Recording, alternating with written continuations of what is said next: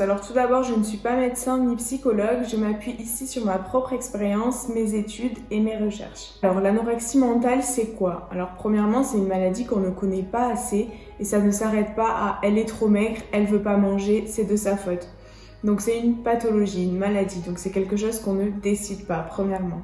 Selon la définition de l'INSERM, l'anorexie mentale est un trouble du comportement alimentaire essentiellement féminin qui entraîne une prévention alimentaire stricte et volontaire pendant plusieurs mois, voire plusieurs années. C'est très souvent associé à des troubles psychologiques. Ce qui est important dans les signes pour détecter l'anorexie, c'est déjà de savoir qu'il y a des populations à risque. Donc premièrement, il y a 90% des patients traités qui sont des femmes et donc 10% d'hommes. Donc les populations à risque sont les adolescentes et les jeunes femmes. Donc le plus souvent, la maladie arrive entre 14 et 17 ans. Également les mannequins, les danseurs et les sportifs, notamment les disciplines où il y a une catégorie euh, esthétique ou également une catégorie de poids, donc par exemple le judo. Dans les populations à risque, on peut également trouver les pathologies qui impliquent des régimes comme le diabète par exemple. concernant l'anorexie mentale masculine, c'est un sujet qui est moins connu, donc il faut savoir qu'il se différencie un petit peu de l'anorexie mentale féminine par le fait que les formes restrictives pures sont plus rares, donc c'est le, euh, fait de se priver de, nourriture. Euh, L'IMC initial, donc l'indice de masse corporelle, il est plus élevé chez les hommes que chez les femmes en général. Et souvent, on retrouve davantage d'hyperactivité physique plutôt que d'hyperinvestissement intellectuel chez les hommes. Alors, quels sont les symptômes qui peuvent définir une anorexie mentale? Donc ici, je m'appuie sur les critères du DSM-5, donc c'est le manuel diagnostique et statistique des troubles mentaux. Donc concernant euh, l'anorexie mentale, donc ce, ce, manuel nous indique que on reconnaît les personnes anorexiques par leur façon de s'alimenter. Donc cela peut s'exprimer par de la restriction, de l'évitation d'aliments. Donc moi c'est ce qui m'arrivait souvent. Donc j'avais euh, commencé par éviter de plus en plus d'aliments. Donc ça commence par euh, le sucre, le gras et ça finit par euh, éviter presque tout sauf les légumes ou les fruits. Ils peuvent également avoir le refus de s'alimenter, donc de sauter des repas, le fait de compter ses calories et après de connaître euh, toutes les calories qu'il y a dans tous les aliments qui nous entourent. Parfois, il peut y avoir des phases boulimiques, donc la personne va manger énormément de choses puis ensuite se faire vomir pour éliminer toutes les calories qu'elle a ingérées. On retrouve aussi un poids faible avec un IMC inférieur à 17,5. Également des troubles dans la perception de soi. Donc le refus de reconnaître sa maigreur. Je sais que moi au début, il y a beaucoup de personnes qui m'ont alerté dans mon entourage, des amis qui m'ont dit mais t'as vraiment beaucoup maigri et je m'en rendais pas forcément compte et pour moi non, j'avais pas encore assez maigri et j'admirais vraiment le corps que j'étais en train de, de développer alors qu'en fait je me rends compte après qu'il était beaucoup trop faible. On retrouve également des effets au niveau de l'estime de soi. Donc le fait de se restreindre au niveau alimentaire, ça permet de contrôler son poids, son image corporelle et ça donne un sentiment de contrôle sur la vie en général que l'on n'a pas forcément. On retrouve également une absence de règles depuis au moins 3 mois. Donc ça peut être également des règles irrégulières et ça c'est un, un critère, un symptôme qui peut même arriver avant une prise de poids trop importante. Donc par exemple dans mon cas, c'est en allant chez la gynécologue que j'ai découvert que j'étais anorexique et finalement le, mes règles qui se sont arrêtées, c'est arrivé avant d'avoir perdu trop de poids. Donc j'avais déjà commencé à perdre du poids, mais c'était pas affolant et finalement c'est arrivé avant. Donc ça c'était les critères du DSM5.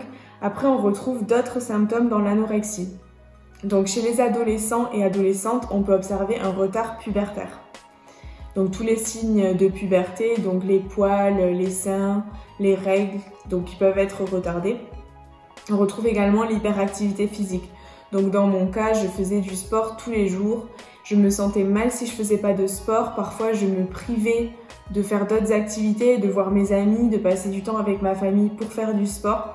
Donc c'est vraiment ce besoin et le fait d'être mal si on n'en fait pas et le fait d'en faire beaucoup trop également. Ça peut également s'exprimer par un hyper-investissement scolaire ou professionnel.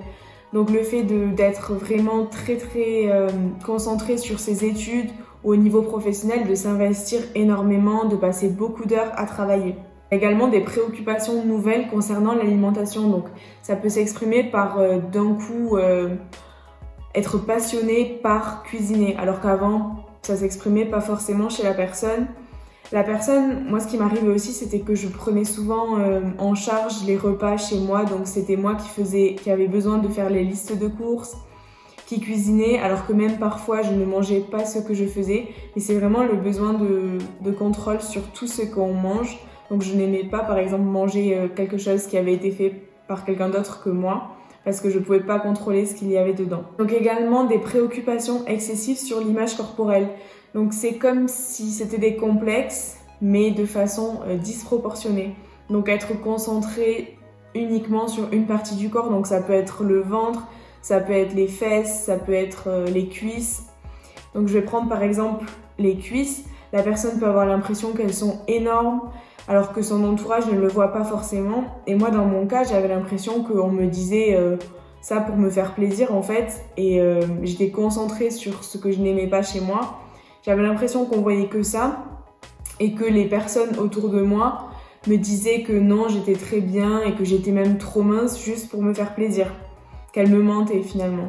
On retrouve également l'isolation sociale et un désintérêt pour les activités que la personne aimait auparavant. Donc, au niveau de l'isolement social, moi, ça s'est exprimé par le fait que je n'avais plus envie d'aller manger chez des amis ou d'aller manger au restaurant ou même d'aller manger chez ma famille parce que je pouvais pas contrôler tout ce qu'il y avait dans l'assiette. Et également d'autres conséquences physiques qui sont des conséquences directes de la dénutrition. Donc le froid, je me rappelle, j'avais tout le temps froid, mais peu importe, en été, en hiver, j'avais tout le temps, tout le temps froid. C'était très désagréable, alors qu'en temps normal, je suis pas du tout frileuse. Il y a également le fait de perdre ses cheveux, qui sont des conséquences de la dénutrition. Euh, aussi des douleurs euh, aux os. Je sais pas si c'est comme ça qu'on peut dire, mais par exemple, tous les trajets en voiture de plus de 30 minutes, c'était affreux. Je sentais mes os des fessiers qui me rentraient. Je sais même pas comment expliquer, mais c'était hyper désagréable. Même allongée sur un lit, j'avais une mal aux, aux, os de la colonne vertébrale en fait. Il n'y a plus rien par-dessus en fait, c'est directement les os et la peau, du coup c'est très désagréable. Alors voilà, j'ai pas tout dit dans cette vidéo, cependant si tu penses que toi ou quelqu'un de ton entourage a quelques signes, le plus important c'est de consulter le plus rapidement possible. Plus la maladie va être prise en charge précocement, plus les chances de guérison sont fortes. Donc tu peux commencer par te renseigner sur internet, tu peux aller voir un médecin traitant dès que tu te sens prêt ou prête et ton médecin traitant saura te guider vers le spécialiste le plus adapté. Je te mets quelques liens euh, utiles qui moi personnellement m'ont aidé et également des liens sur lesquels je me suis appuyée pour faire cette vidéo euh, en barre d'infos. Voilà, bon courage et à bientôt.